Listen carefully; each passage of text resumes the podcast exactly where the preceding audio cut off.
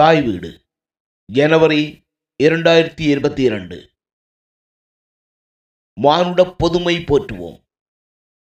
முழு உலகுக்கும் பொதுமையான மானுட நேயம் உலக மாந்தரிடையே குறைவடைந்து வருகின்றது என்னும் கருத்து பரவலாகவே எழுந்துள்ளது. அரசியல் பொருளாதாரம் மதம் படைத்துறை போன்ற விடயங்கள் மக்களிடையே போட்டிகளையும் வெறுப்புகளையும் அதிக அளவில் ஏற்படுத்துகின்றன என்ற கூற்றை நாம் மறுப்பதற்கில்லை. உலகெங்கும் மக்கள் இனங்கள் மதங்கள் நாடுகள் என்ற பேரெல்லைகளால் பிரிக்கப்பட்டிருப்பினும் மாந்தநேயம் என்ற பண்பால் ஒன்றுபட்டே உலக இயக்கம் அர்த்தமுள்ளதாகின்றது. இந்த ஒன்றுபட்ட இயக்கமே உயர்ந்த மாந்த பண்பின் சீரிய அடையாளமாகும். எனினும் குறித்த சில அரசுகளும் மத நிறுவனங்களும் வெளிப்படையாகவும் மறைமுகமாகவும் உலக மாந்தநேயத்துக்கு அச்சுறுத்தலாக செயற்படுவதை துயரத்தோடு சுட்டிக்காட்ட வேண்டியுள்ளது.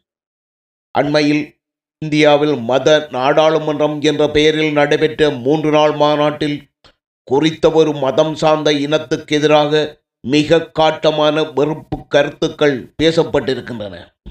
இது இந்தியாவில் தற்போது பேசுபொருளாகவும் மாறியுள்ளது. குறித்த ஒரு இனத்துக்கு அல்லது மதத்துக்கு எதிரான வெறுப்புணர்வு கருத்துகள் நிறுவனமயப்பட்ட நிலையில் வெளிப்படுமானால் அது வன்முறைக்கு வித்திடும் என்பதில் மாற்று கருத்தில்லை. இவ்வாறான வெறுப்புணர்வு கருத்துக்களே மக்களிடையே பிரிவினைகளையும் மோதல்களையும் உருவாக்கி மாந்த நேயத்தை சிதைப்பதில் முதன்மை பங்கு வகிக்கின்றன. நாடுகள் தோறும் ஆட்சி செய்யும் அரசுகள் தமக்கான பயன் கருதி மேற்கூறப்பட்ட நிறுவனமயப்படுத்தப்பட்ட செயற்பாடுகளை கண்டுகொள்ளாதிருக்கின்றன அல்லது மறைமுகமாக ஆதரவு கொடுக்கின்றன. சில ஆண்டுகளுக்கு முன் இஸ்லாமியர்களுக்கு எதிராக மியன்மாரில் நடைபெற்ற இனவழிப்பு குறித்த ஒரு மதத்தின் மீது மேற்கொள்ளப்பட்ட இனவழிப்பு செயற்பாட்டுக்கு நல்ல எடுத்துக்காட்டாகும். உலகெங்கும் வாழும் ஒவ்வொரு இனமும் தான் விரும்பிய இறைநெறியை பின்பற்ற உரிமை உண்டென உலக மானுட உரிமை சாசனம் கூறுகின்றது.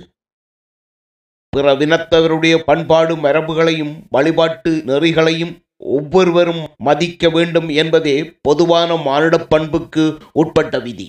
இந்த இணக்க இயக்கமே உலகளாவிய மாந்தநேயத்தை சிறப்புறச் செய்கின்றது. வேறு சில மத அமைப்புகள் திட்டமிட்டு மக்களின் இயலாமையை பயன்படுத்தி அவர்களை மதம் மாற்றும் முயற்சிகளை நிறுவன நிலையில் மேற்கொள்கின்றன. இதுவும் மத பிரிவினைக்கு வித்திடும் செயல் என்பதை தொடர்புபட்டோர் தெரிந்து கொள்ள வேண்டும். இன்றைய உலகம் பெரும் சவால்களை எதிர்கொண்டுள்ளது. கோவிட் தொற்றுக்கு பின்னான இந்த உலகின் இயக்க ஒழுங்கு குறிப்பிடத்தக்க அளவு மாற்றத்தை பெற்றுள்ளது. உலகளாவிய மக்கள் அனைவரும் அன்றாட வாழ்வு தொடர்பிலும் வலுவான இருப்பை தக்க வைப்பதிலும் பெரும் இடர்களை எதிர்கொண்டுள்ளனர்.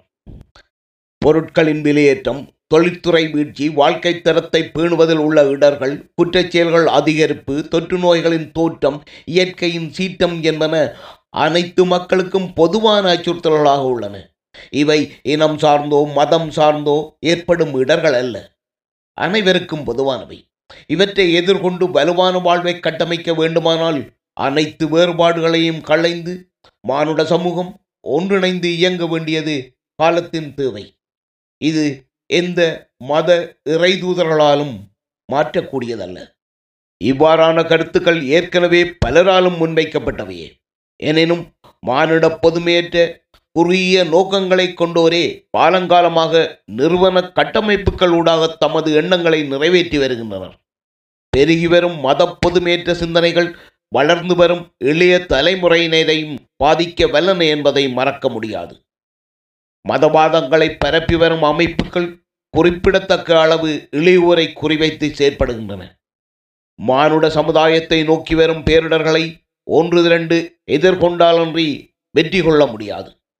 ஒரு பகுதி மக்களின் அழிவில் பெறும் வெற்றிகள் மானுட சமுதாயத்தின் வெற்றிகளாகா.